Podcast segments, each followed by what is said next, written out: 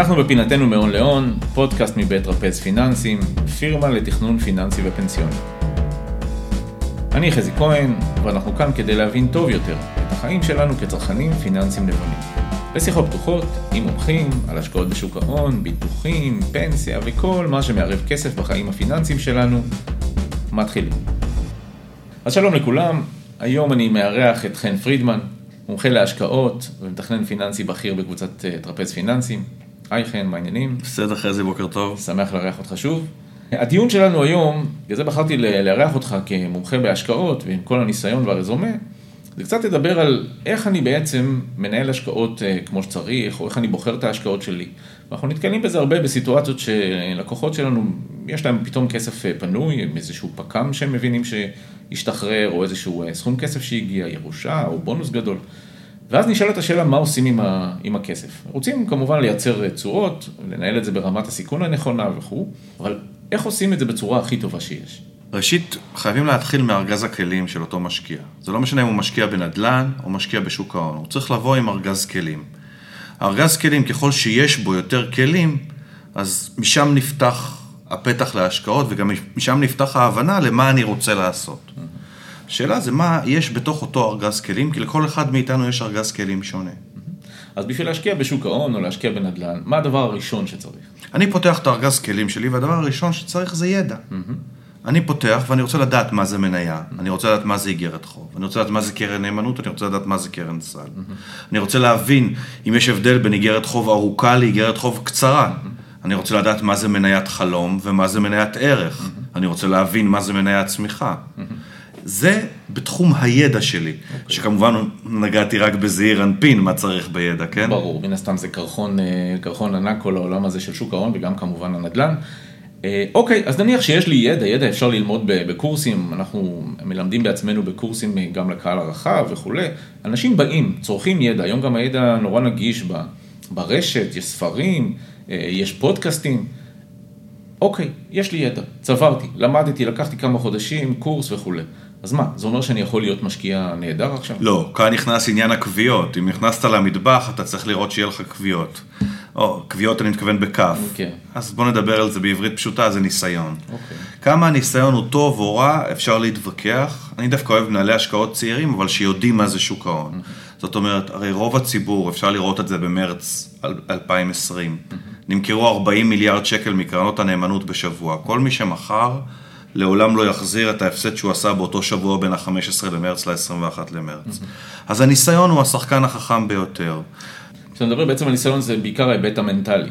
בעיקר ההיבט המנטלי, תזכור חזי, ב-2002 קיבלו פה פרס נובל לכלכלה בהיבטים פסיכולוגיים שההחלטות שלנו הן לא רציונליות. אנחנו קוראים לזה בשפה המקצועית OTM, mm-hmm. זה other people money. Mm-hmm. אז השאלה איך אני מתייחס לכסף שלי mm-hmm. וכמה אני לוקח ללב.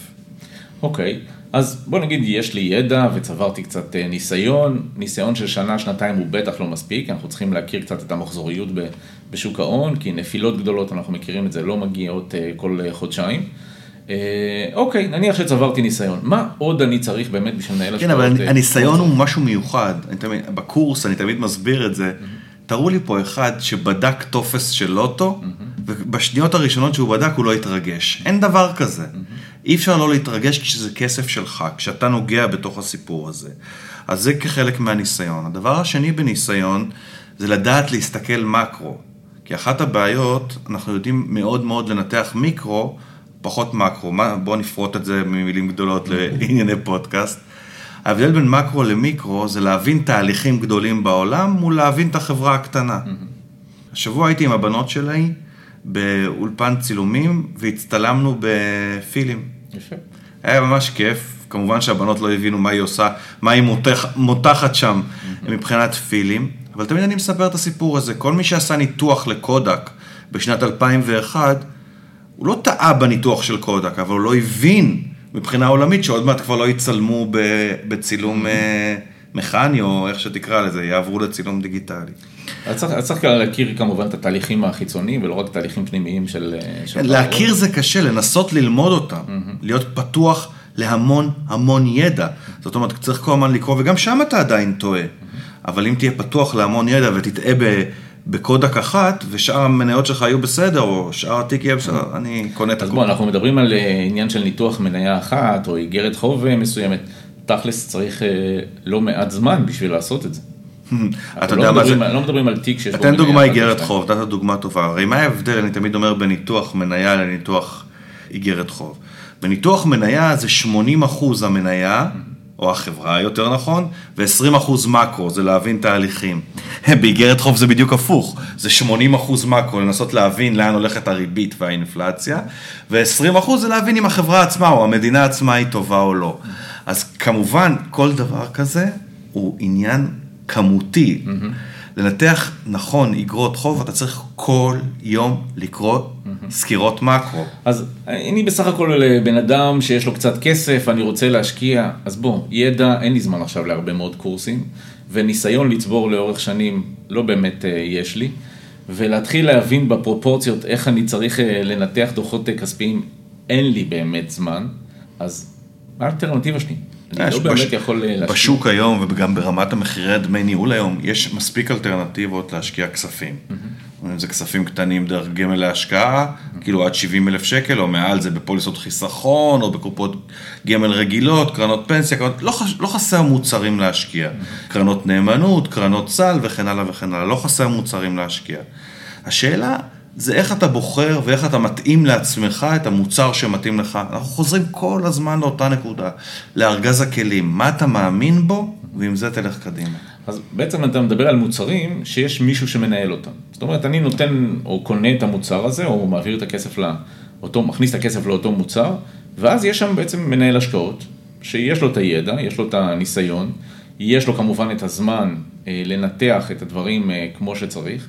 איזה כלים יש למנהל השקעות לעשות את זה כמו שצריך?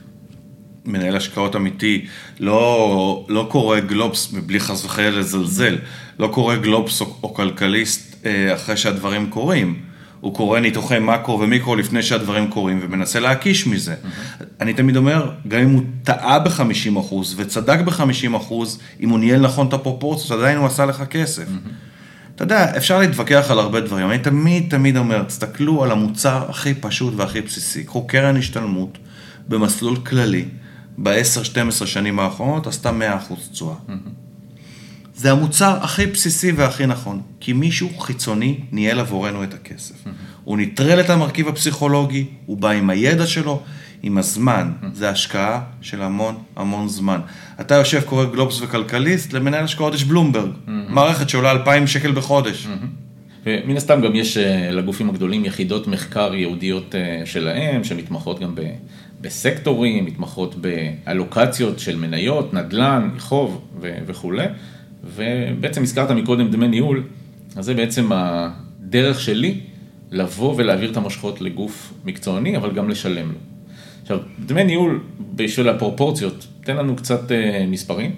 אני אתן דוגמה יפה, אני הרי הכי אנטי IRA שיש. תמיד כשאני אומר לאנשים, אומרים, טוב, יש לך אינטרס, אתה סוכן.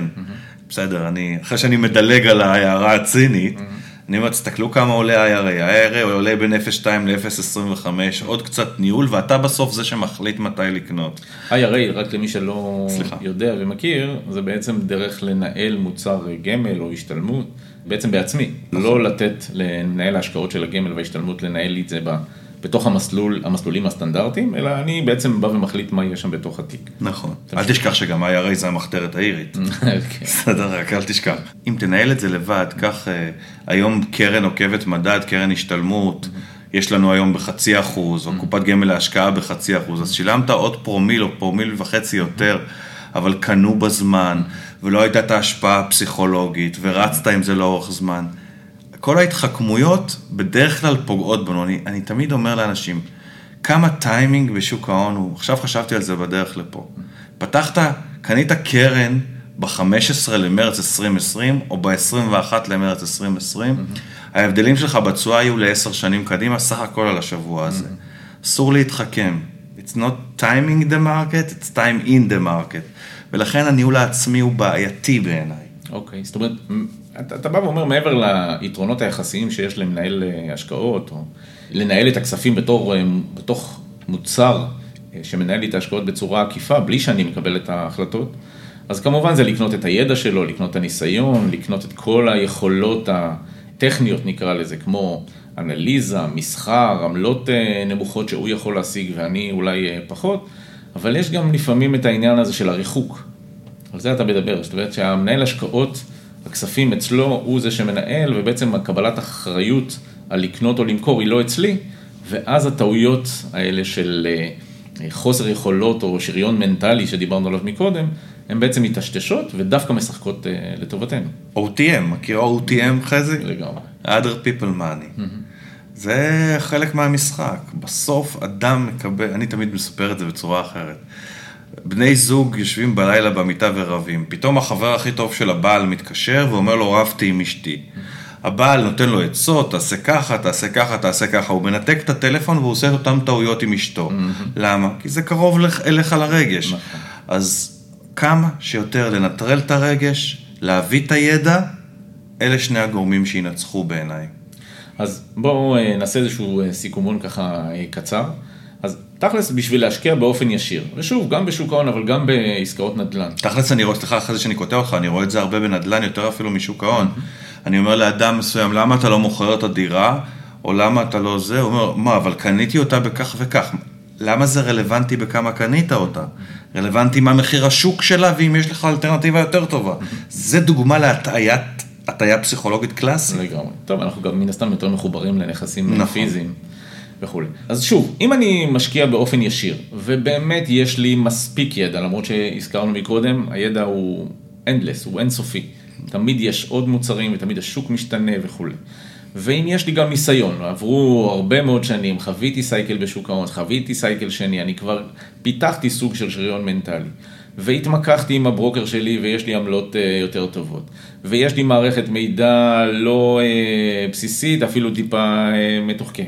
ויש לי את כל היכולות לאסוף את המידע, לנתח אותו וכולי, ואתה יודע מה? אפילו יש לי זמן. אז אם יש לי את כל אלה, באמת, אחלה דרך לנהל השקעות. תעשה את זה בעצמך, אתה לא צריך מומחים, אתה לא צריך להעביר להם את השרביט.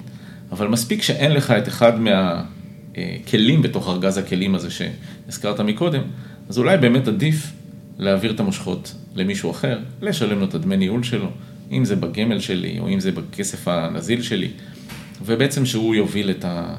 את ניהול ההשקעות, יכול להיות שזה בעצם רק יעשה לי טוב. תפרטו את זה לכסף. פשוט תפרטו את זה לכסף ואז תבינו כמה הטעות. בין ה-0.2 ל-0.3 ל-0.4 ל-0.5. כיף להיות ישראלי ולא לצאת פראייר, אבל תפרטו את זה לכסף בסוף, זה 100-200 שקל לשנה תמורת אדם שיהיה נקי מרגשות כלפי הכסף. וכמובן יביא את כל המקצוענות שלו לביזנס. כמובן לא הזכרנו סיטואציות של מן הסתם אנשים עם סכומים שהם לא מאוד גדולים, כמה עשרות אלפי שקלים או כמה מאות אלפי שקלים, שכמובן עניין של פיזור אי אפשר ממש לפזר תיק השקעות כזה בצורה שאתה מנהל את ההשקעות באופן ישיר, כשאתה עושה את ה stock או ה bond picking, הפיזור הוא כמעט אה, לא, לא אופטימלי. אתה אומר מאות אלפי שקלים, יש לי חבר שהוא מנהל קרן באקסלנס, הוא טוען, כמובן יגידו כרגיל מאינטרסים, שעד עשרה מיליון שקל צריך לנהל את זה בקרן. כן. כי כדי שהפיזור יהיה מספיק אה, חזק, אז אתה אומר מאות אלפי שקלים. אז אה, בסופו של דבר גם סכומים קטנים היום אפשר לצרף למוצרים אה, פיננסיים שדרכם אנחנו בעצם נהנים מהיתרון, מהיתרון לגודל וכמובן הפיזור שיש לו משמעות בניהול הסיכונים או בהקטנת הסיכון בתיק. טוב כן, אז אנחנו ממש ככה לסיום, ואני מאוד אשמח שתיתן את דקת הזהב שלך, ובעצם טיפ אחרון למשקיעים. באיך לנהל את ההשקעות, בצורה ישירה, בצורה עקיפה, מה הדבר החשוב לדעת? אני חושב שאמרתי הטיפים, הטיפים של הזהב, זה לבחור, first of all, דבר ראשון, הבן אדם שאתם מאמינים בו, איש אמון פיננסי. בסוף צריך לתת אמון באנשים, וזה לא מילה גסה. תבחרו את האיש שאתם מרגישים איתו בבטן הכי טוב, כי אין לכם דרך אחרת באמת למדוד עם זה.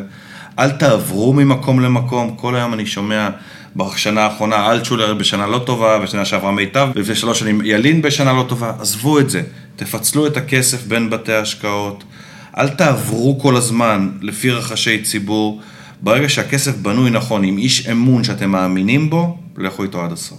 מעולה, אחלה טיפ, אה, חן. טוב, אז באמת המון המון תודה חן, שמחתי לארח אותך. רק בשמחות חזי. לגמרי, ואני מניח שעוד נתראה בפרקים הבאים.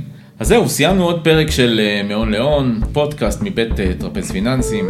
אפשר למצוא אותנו באפליקציות הפודקאסטים ובדף שלנו. תמצאו אותנו גם בקלות בגוגל, פשוט תקלידו טרפז פיננסים. וחוץ מזה, כבר סיפרתם לחברים שלכם עלינו? אז אם לא, עכשיו זה יהיה זמן מצוין לשלוח להם את הקישור לפודקאסט ולדף הפייסבוק שלנו. מוזמנים לרשום לנו תגובות בדף הפייסבוק, וכמובן נושאים שמעניינים אתכם שנדבר עליהם. והכי חשוב, כמובן תמשיכו לפרגן. אז זה מבחינתנו כיף גדול לקרוא את התגובות והמחמאות שלכם. אני הייתי חזי כהן, תודה רבה, ונשתמע.